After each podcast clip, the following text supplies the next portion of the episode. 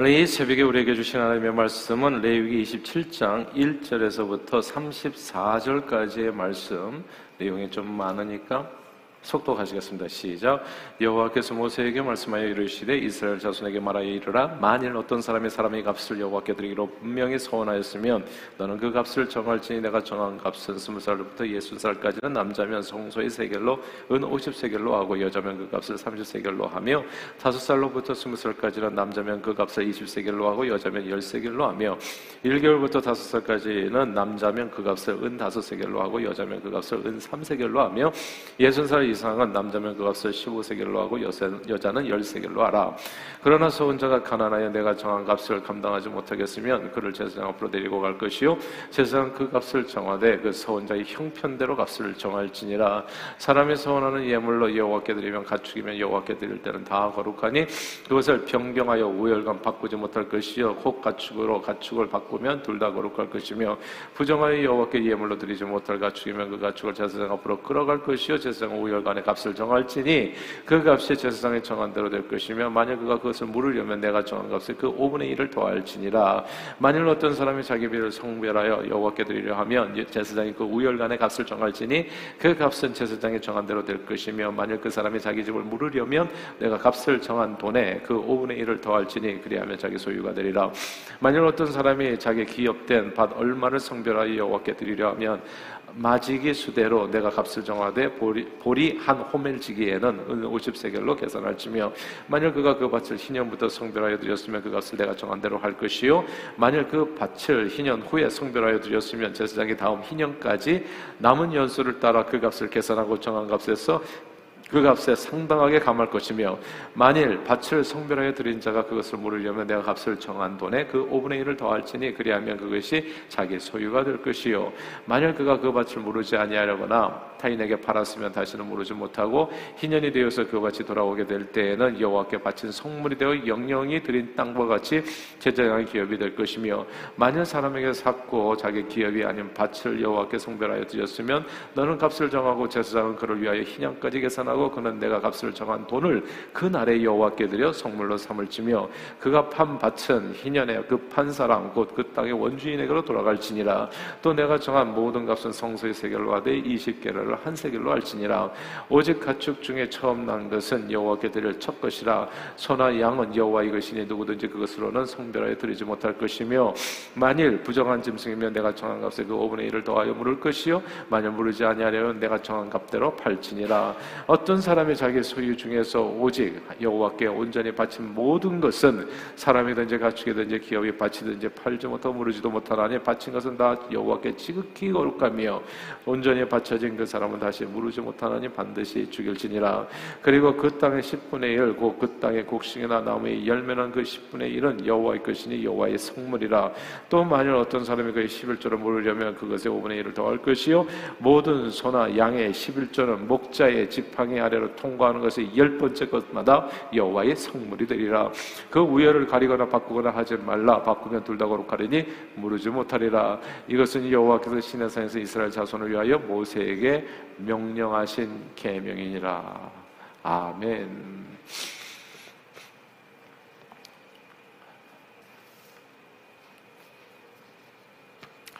근데 어제 광고 시간에 이제 드디어 바야흐로 이제 교회 성전 건축에 대해서 이제 헌금에 대해서 이제 같이 말씀을 나눴는데 오늘 본문은 사실 헌금에 대한 이야기입니다. 헌금을 어떻게 드려야 될 것인가 그리고 11조는 어떤 의미가 있는가에 대한 얘기입니다. 한국 교회가 오늘날 같이 이렇게 건강하게 부흥할 수 있었던 데에는 우리 신앙 선조들이 바른 신앙 에 있었습니다.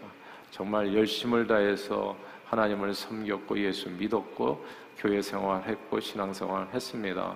그 가운데 정말 어제도 잠깐 말씀드렸지만 책벌 내용 가운데 보면 그러니까 교회에서 신앙 생활을 잘 못하신 분들에 대해서 견책을 하고 근신시키고 그리고 아주 심하면 이제 이렇게 출교까지 했던 그 내용들에 보면 주일 성수가 있어요. 우리 한국 기독교인들에게는 주의를 정말 그 어떤 경우에 있어서도 주의를 제대로 지키자라고 하는 신앙이 있었고, 그 다음에 11조 생활이 있었습니다.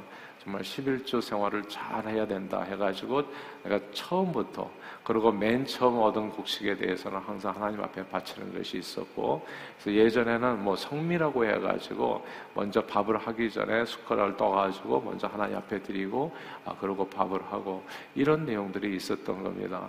헌금을 드릴 때 어떻게 드려야 할 거가 되게 중요해요. 그래서 제가 어제도 건축 헌금을 할 때 즐거운 마음으로 안 하실 것 같으면, 즐겁지가 않으시면 그냥 처음부터 안 하는 게 좋다, 이 헌금은 그렇게 드리는 게 아니다, 이 얘기를 이제 말씀을 드린 게, 이게 굉장히 중요합니다. 왜냐하면 즐겁지도 않고 드리면서도 이게 뭐 전부 다 아닌데 거짓으로 드리고, 이렇게 되면 신약 성경에 보니까 아나니아와 삽비라가 이 헌금 드리다가 이게 문제가 되거든요.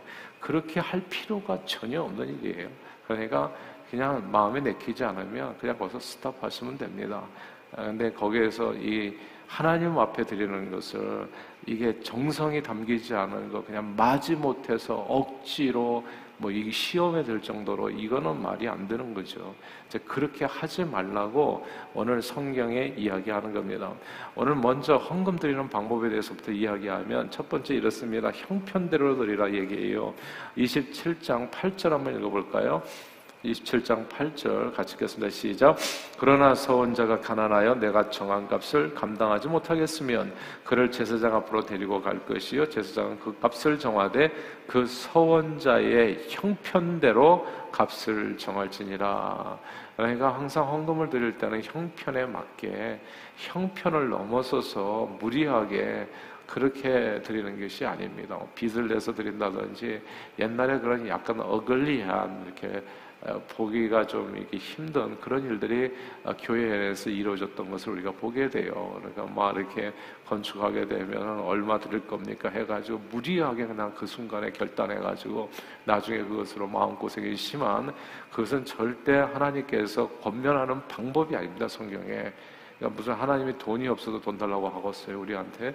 그러니까 그런 내용이 아니에요. 그러니까 항상 드릴 때는 즐거운 마음으로 형편대로 드린다는 것을 절대 잊어서는 안 됩니다. 그러나 형편대로 드리더라도 마음은 항상 순전한 마음으로, 즐거운 마음으로 드려야 된다는 것이 오늘 본문 27장 10절입니다. 27장 10절 같이 한번 읽어볼까요? 10절 읽겠습니다. 시작. 그것을 변경하여 우열감 바꾸지 못할 것이요, 혹 가축으로 가축을 바꾸면 둘 다 거룩할 것이며. 바꾸지 말라. 한번 드리기로 정했으면 즐거운 마음으로 순전하게 드려라. 그거 왔다 갔다 이렇게 마음 이렇게 변덕스럽게 드릴까 말까 드릴까 말까, 이거 무슨 장난도 아니고 그렇게 하지 말라. 기도를 신중하게 하고 형편에 맞춰서 즐거운 마음으로 드렸으면 그건 주님의 것이다. 이렇게 순전한 마음으로 드려야 하나님 앞에서, 하나님께서 받으시기에 합당한 예물이 되어진다. 이제 이렇게 되는 겁니다.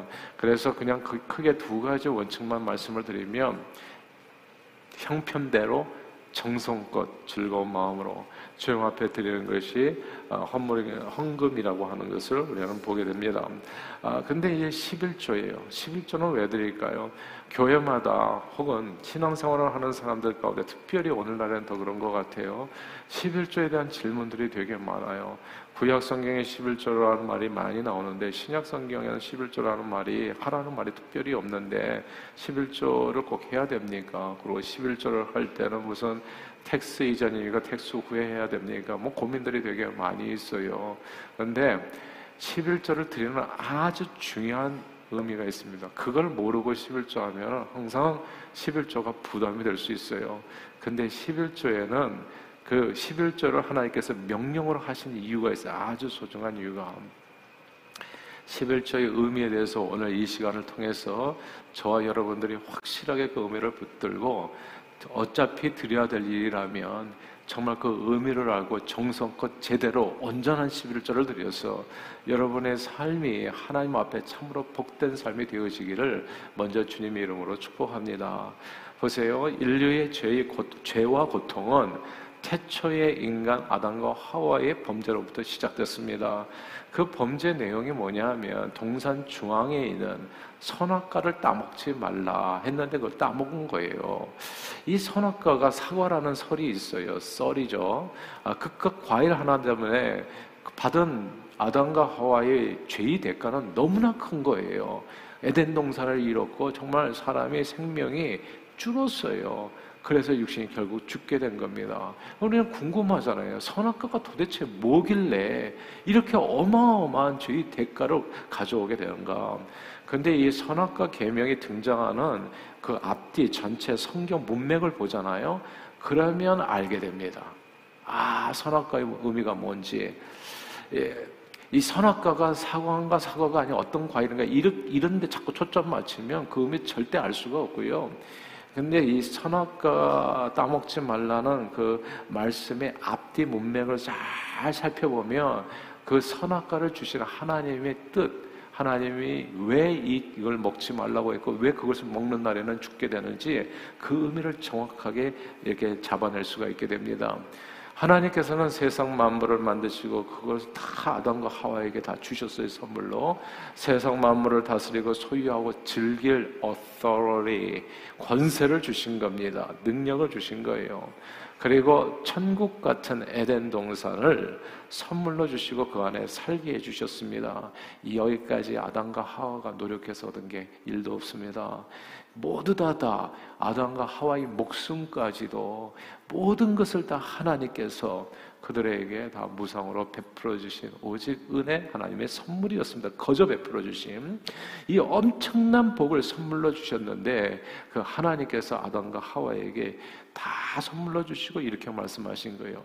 자, 온 세상에 있는 나무 열매 다 먹어라. 네가 다 먹어라. 내가 임으로 먹어라. 원하는 대로 원하는 시간에 네가 좋아하는 대로 다 가져라. 이거 다. 그러나 선악을 알게 하는 나무 열매를 먹지 말라. 먹으면 정령코 죽으리라. 다 먹을 수 있는데 딱 하나만 먹지 말라고 했어요. 선악을 알게 하는 나무 열매. 여기서 또 선악을 알게 하는 나무가 뭐냐? 이렇게 질문하면 또 길을 잃어버려요. 그러면 그 의미가 뭔지를 또 알 수가 없어요. 선악과 계명을 주신 본뜻을 깨닫지 못해요. 자꾸 이렇게 본질적인 것을 붙드는 것보다도 자꾸 지엽적인 것을 붙들면 그게 다 또 길을 잃어버려요. 근데 때로 성경은 성경 말씀으로 풀어진다고 선악과 계명을 주신 본뜻은 뜻밖에도 오늘 레위기, 오늘 본문 말씀을 통해서 알 수 있어요. 그게 레위기 27장 30절입니다. 우리 27장 30절 같이 한번 읽어볼까요? 같이 읽겠습니다. 시작. 그리고 그 땅의 10분의 1, 곧 그 땅의 곡식이나 나무의 열매는 그 10분의 1은 여호와의 것이니 여호와의 성물이라. 아, 그 땅의 10분의 1은 여호와의 것이라. 이 구절을 주목해야 합니다. 여기서 그 땅은 하나님께서 이스라엘 백성들에게 거저 주신 선물, 가나안 땅을 의미합니다.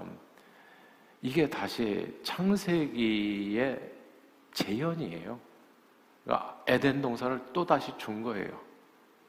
그리고 똑같은 선악과 따먹지 말라는 계명을 또 하나 준 거예요. 그게 11조입니다. 에덴 동산을 선물로 주고 이거 하나님의 거다. 이건 내 거니까 건드리지 말라. 선악과를 주셨어요. 근데 하나님 것까지도 냉큼 따먹었어요. 이게 무슨 뜻이냐 하면 자기가 이 모든 세상을 다 하나님께서 선물로 주는 하나님을 자기 삶에서 부인하는 거예요. 그래가지고 모든 것을 잃었어요. 하나님께서 다시 에덴 농산을 시작하신 거예요. 가나안 땅에. 이 땅을 내가 너에게 선물로 준다. 이건 네가 노력해서 얻은 땅 아니다. 내가 준 땅이다. 그 땅에 들어가서 복 받으면 딱 하나. 선악과 따먹지 말라. 또 똑같은 계명을 준 거야. 내 거다. 11조입니다. 그게.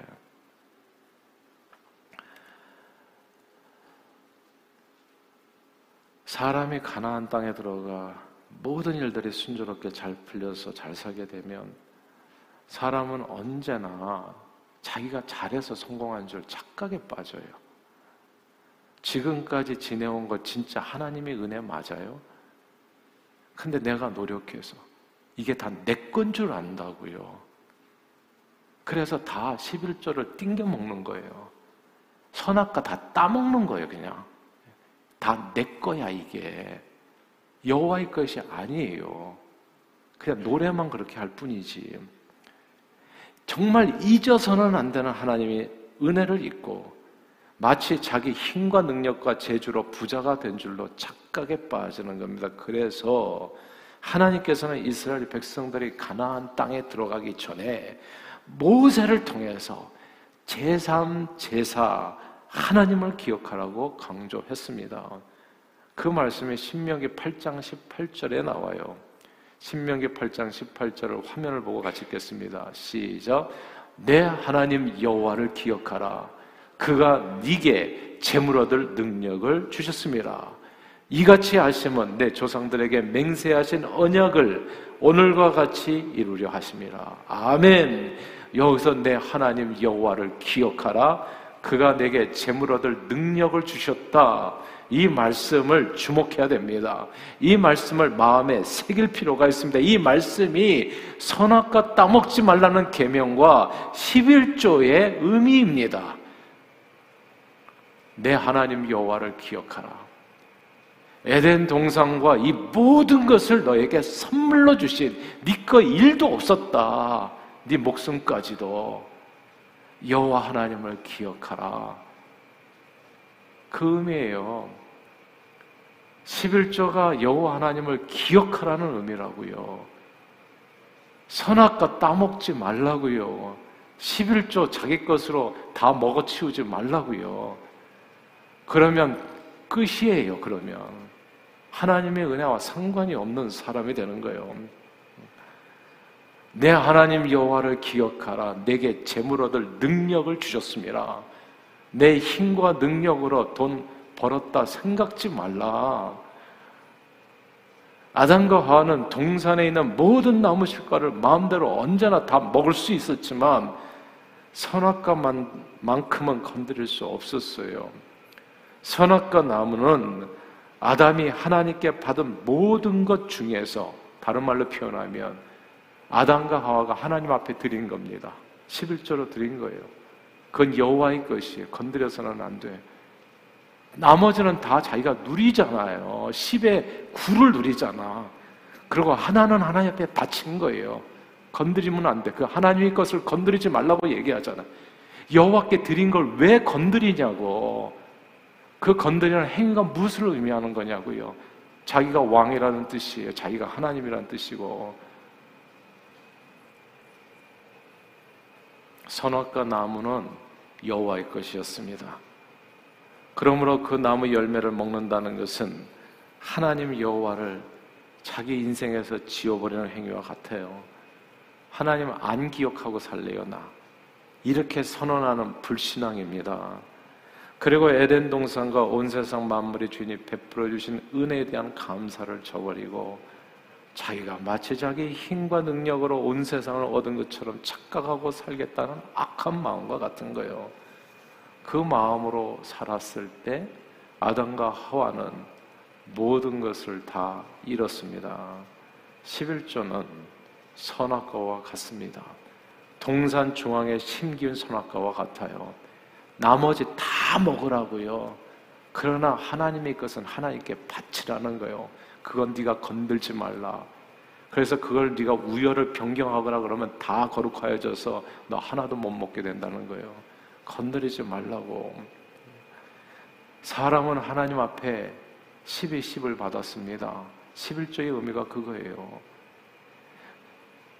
11조가 왜 드리기가 힘드냐 하면 내 것을 주는 걸로 생각하거든. 내 것을. 이 목숨도 내 것이요. 내 땅도 내 것이요. 내 집도 내 것인데 내 것에서 뭔가 주려고 하니까 힘든 거야.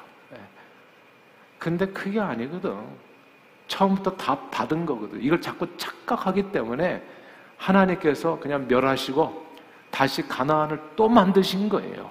에덴 동산 가서 적과 꿀이 흐르는 땅에 네가 들어가거든 그거 네 힘으로 얻은 것 아니잖아. 그러니까 그 안에 들어가거든 11조 다시 선악과 심고 그리고 건드리지 말아라 그거. 그러면 기억하는 것이다 여호와를 항상. 아 내가 받은 이 가나안 땅이 내가 지금 여기서 먹고 사는 이 모든 것이 하나님께서 주신 은혜구나. 그렇게 하나님을 기억하고서 살게 하기 위해서 내게 재물 얻을 능력을 주셔서 내가 하루하루 먹고 산다는 신앙 고백의 행위가 11조. 11조는 선악과입니다. 그런데 그 11조를 내가 다 따먹어버리면 어떻게 될까요? 그러면 선악과를 먹으면 너 정령코 죽으리라 이렇게 되는 거예요. 나머지 동산 모든 과일 열매도 다 사라지게 됩니다. 저는 예수 믿으면 다 복받는다고 생각해. 진짜 엄청 복받습니다. 왜냐하면 성경에 그게 그렇게 적혀 있어요. 복받는 길이 그냥 아주 헷갈리지 않게 적혀 있어요. 확실하게 적혀 있어요. 내 삶에서 여호와를 신으로 섬기면 돼요. 하나님밖에 다른 신은 내게 없어요. 나 외에 다른 신을 두지 말라. 근데 그 신의 자리에 때로 내가 쓰는 게 가장 무서운 거예요. 우상이 딴 게 있는 게 내가 우상이 돼요. 내 자신이. 그게 선악과를 따먹는 사람들, 11조를 안 하는 사람의 특징인 거예요. 그게. 그러니까 어떻게 복을 받겠어요. 나머지 동산나무 열매도 그러니까 뭔가 아쉬운 축복이 있는 사람들은 특징이 있다니까요. 11조를 창조주 하나님, 공급자 하나님, 내게 모든 것을 선물로 주시는 은혜의 하나님을 기억하게 하는 신앙 고백이 11조다. 그러므로 저는 저와 여러분들의 11조 생활을 통해서 늘 여호와를 기억해서 범사에 하나님 주시는 축복을 풍성하게 누릴 수 있게 되기를 바라요. 11조 계명을 지키십시오. 11조 계명을 지킴으로 늘 하나님께서 베푸신 놀라운 은혜에 감사하며 나머지 10의 10을 다시 다 준 거지만은 하나님 고맙습니다. 이건 하나님의 것 선악과지요. 건드리지 않습니다. 여호와의 것은 여호와의 것입니다. 여호와의 것이라고요. 하나님의 것. 그렇게 하나님을 기억하고 하나님을 범사에 인정하고 주님을 영화롭게 하심으로 참으로 에덴 동산을 잃어버리지 아니하고 가나안 땅을 다시는 잃어버리지 아니하고 지금부터 영원까지 하나님 안에서 복을 누리시는 대대로 누리시는 저와 여러분들이 다 되시기를 주 이름으로 축원합니다. 기도하겠습니다. 하나님 아버지